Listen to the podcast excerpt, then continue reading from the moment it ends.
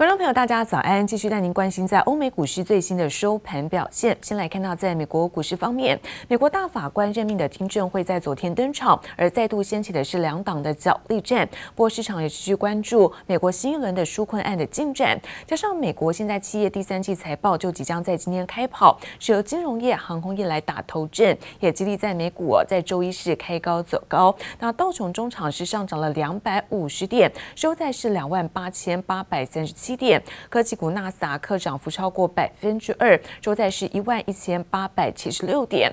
S&P 五百指数部分呢，则是在三千五百三十四点，涨幅部分百分之一点六四。费城半导体上扬百分之一点四八，那收在是两千四百三十三点。再来看到欧洲的相关消息，投资人观望接下来的欧盟高峰会。那中国的利多数据也激励欧股跟随亚股的上涨。我们看到主要指数是开高走高，银建科技股涨幅。居前，而中场在德国部分上扬幅度呢是来到百分之零点六七，法国股市涨幅则在百分之零点六六。I uh, I have been very open to having a, a single standalone bill for the airlines or part of a bigger bill, but there is no standalone bill without a bigger bill. 美国白宫和国会针对新一轮纾困方案持续协商，但持续卡关。美国企业陆续公布第三季财报表现，更令市场引颈期盼。Investors are turning their attention to earnings, with the big banks set to kick things off tomorrow. Financials have been among the worst performing sectors, down about 18% so far this year. That's compared to a gain of 7.6% for the S&P 500. Investors are betting that earnings have turned a corner. The bar was so low in the second quarter that 84% of companies beat expectations, even though earnings were 30% lower than a year ago.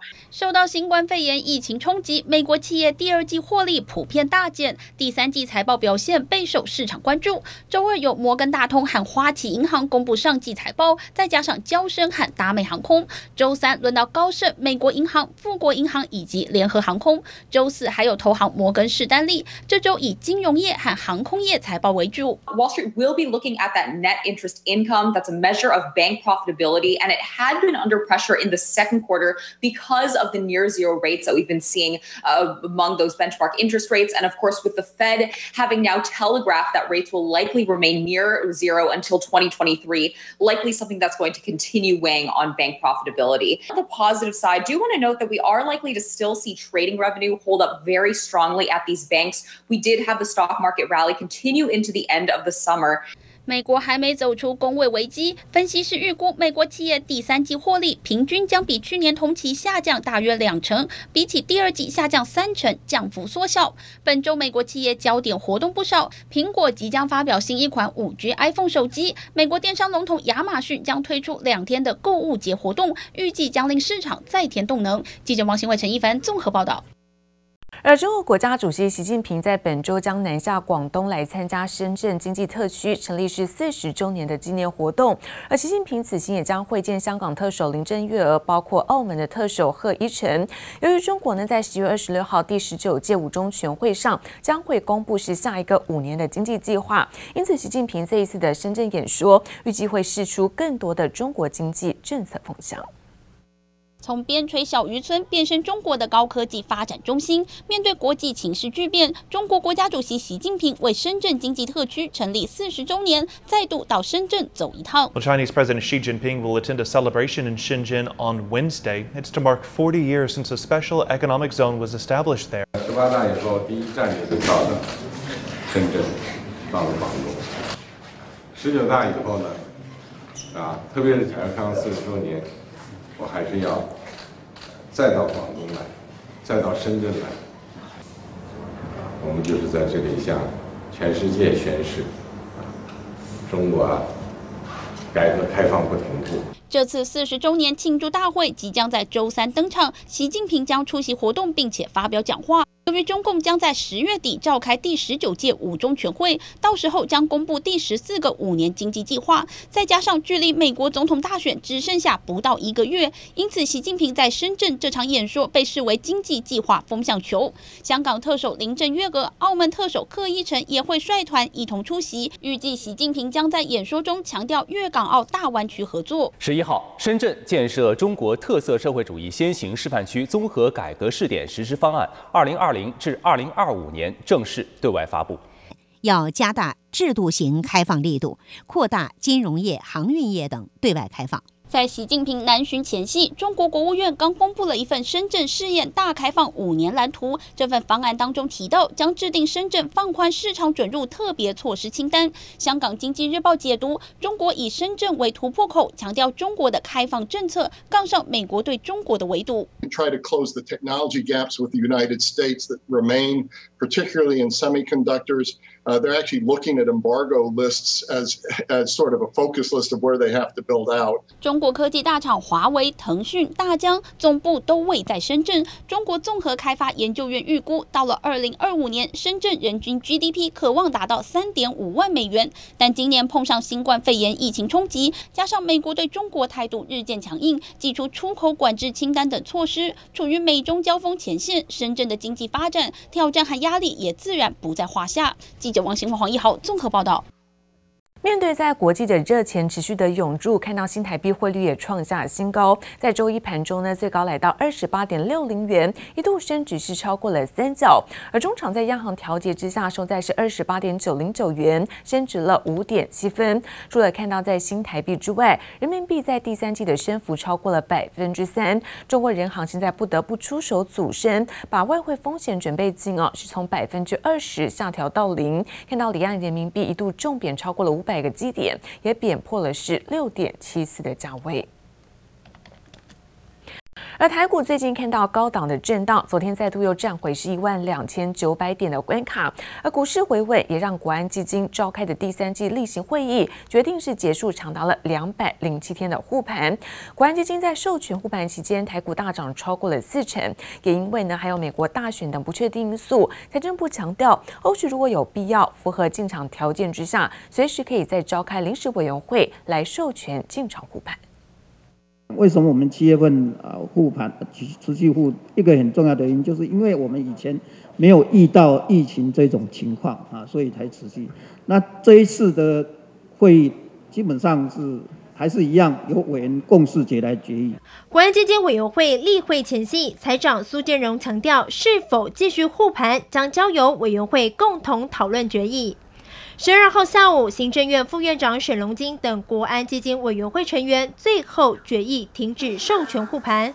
结束自三月十九号疫情引爆全球股灾时启动的护盘动作，等于终结了长达两百零七天护盘，双双创下历次第二长的护盘纪录，投入七点六亿元，投入银弹最少也是历次最少。同时未实现利益有二点一亿元，投报率高达百分之二十八点六七。绩效大部分都不错了，除了历历次总共之前有六次，总共就一次是亏损，其他都是获利都不错哈。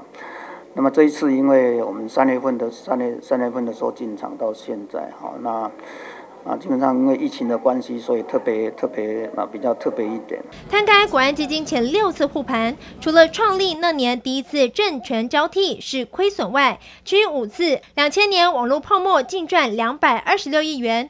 二零零四年，国安基金因为三一九枪击案进场，同样赚了三十五亿元。而剩下三次，包含二零零八年金融海啸、二零一一年欧债危机、二零一五年人民币抛售危机，国安基金纷纷出手进场，都是荷包满满。财政部也强调，未来如果有需要，国安基金还是会随时召开委员会议，再次启动护盘机制。持续待命下，台股分析师也点出，国安基金退场对多头行情冲击不大。我想，如果选择不护哈，现在看起来原则上整个指数已经回到一个相对的高点，其实是需要靠这个资金跟所谓的景气面，台股这边震荡盘间来突破一万三千点的一个关卡是指日可待的。再加上说苹果发表它的新机，在价格上更优势、更低价亲民的策略的话，这个换机潮持续，我想这个这一波的多头行情是有机会延续到年底。国安基金功成身退，台股也从三月十九号收盘的八千六百八十一点大涨逾四成，周一收盘来到一万两千九百五十五点，即使投入金额历次最少，整体护盘效果依旧相当显著。记者刘富慈、林秋强台北采访报道。而迪润大厂南亚科在第三季受到了迪润平均的售价跟台币的升值汇损影响，最后存益的部分哦是十六点一三亿元，季减百分之四十九点九，年减是百分之二十六点九，每股存益是零点五二块，创下的是今年的单季新低。不过展望第四季，总经理李培英认为，随着现在供给量的下滑，五 G 的新手机 PC 的需求攀升，因此在低润的市况包括价格是趋向稳定。而面对在美国即将出手制裁中国的记忆提倡，李培英则是表示哦，目前还没有看到转单的好处。迷雾绿色金属感，只有约一公斤重，拥有纤薄机身的笔电成为远距办公热门选择，更带动里头的关键零件 DRAM 用量大增。而在供需逐渐平衡下，价格有望于明年初止稳，上半年再重启涨势。这也让不少半导体厂认为市况将转趋乐观。第四季呢？啊，需求会趋向稳定。第三季库存过高，啊，影响需求，价格也下跌。那我们预期第四季呢，伺服器的库存会调整差不多。那 PC 呢，今年一直都很好，哦，主要是啊远端教学、远端工作的影响。那预期的 PC 应该能见度还可以持续到明年第一季。DRAM 大厂南亚科技十二号举行法收会，公布第三季财报。受 DRAM 平均售价、销售量及台币升值汇损影响，毛利率百分之二十五点九，税后纯益十六点十三亿元，季减百分之四十九点九，年减百分之二十六点九，每股纯益零点五二元，创下今年单季新低。不过，总经理李培莹看好五 G 新机、P Chromebook 等应用需求仍然畅旺。上月起暂停供货华为，对公司营运也无重大影响。而面对美国。我恐怕也将把中国长记忆列入单，台厂渴望赢得转单效应。李培英则表示，目前看不到好处，但强调市况趋向稳定。这个还不知道是怎么一回事嘛？哈，啊，很多是是猜测的嘛，啊，啊，那个就要看它的那个发展的状况哈。那另外，我刚刚也提到，就是说，目前他们的影响确实是很小。既然没有影响，我也没有那个，也没有看不到增加的好处，所以价格走势应该是会趋向稳定。除了南亚科看好后市，记忆体厂华邦电也因 Chromebook 需求相当强劲，以及 5G 应用带动下，客户订单已达明年首季。而旺宏在 NAND Flash 及 NOR Flash 的发展上，也因疫情远距商机持续提高笔电 5G 基地台出货量，并进一步推升游戏机大卖，订单能见度看到第四季下旬。不过总体来看，第四季记忆体价格虽有持稳趋势，但后续疫情反复、全球经济、美中贸易争端等变数，仍要再做密切观察。记者曹在林、方少成新北采访报道。而随着五 G 基地台的广布，包括在手机旺季的来临，看到在亚太半导体通路龙头大联大公布了在九月份营收是五百八十三点三亿元，年增百分之二十二，而第三季的营收创下新高。另外看到受惠于台湾，包括中国客户对于在半导体材料的需求延伸，可以看到重越在九月份营收来到是三十一点六六亿元，年增了百分之十四点零三。反而也看好重越今年在矽晶圆跟光阻液。两大产品带动之下，全年营收将有望创下新高纪录。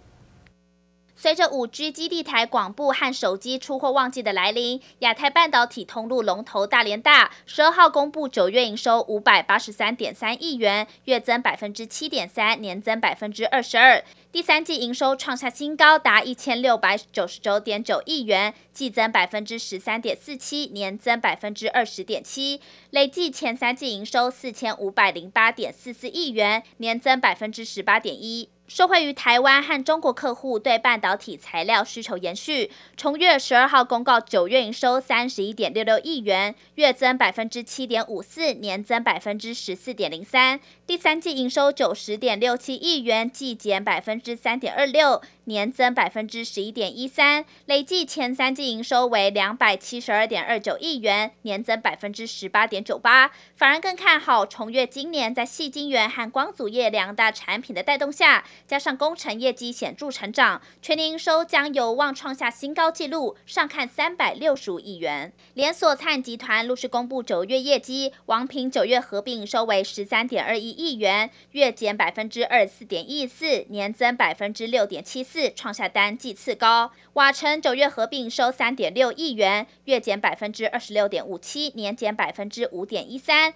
创下同期新高。另一家美食 KY 九月合并收为十八点五一亿元，月增百分之一点八九，年减百分之五点八一，创下今年以来新高纪录，反映餐饮业营运回温，大多走出谷底，并持续迈向复苏成长的趋势。记者综合报道。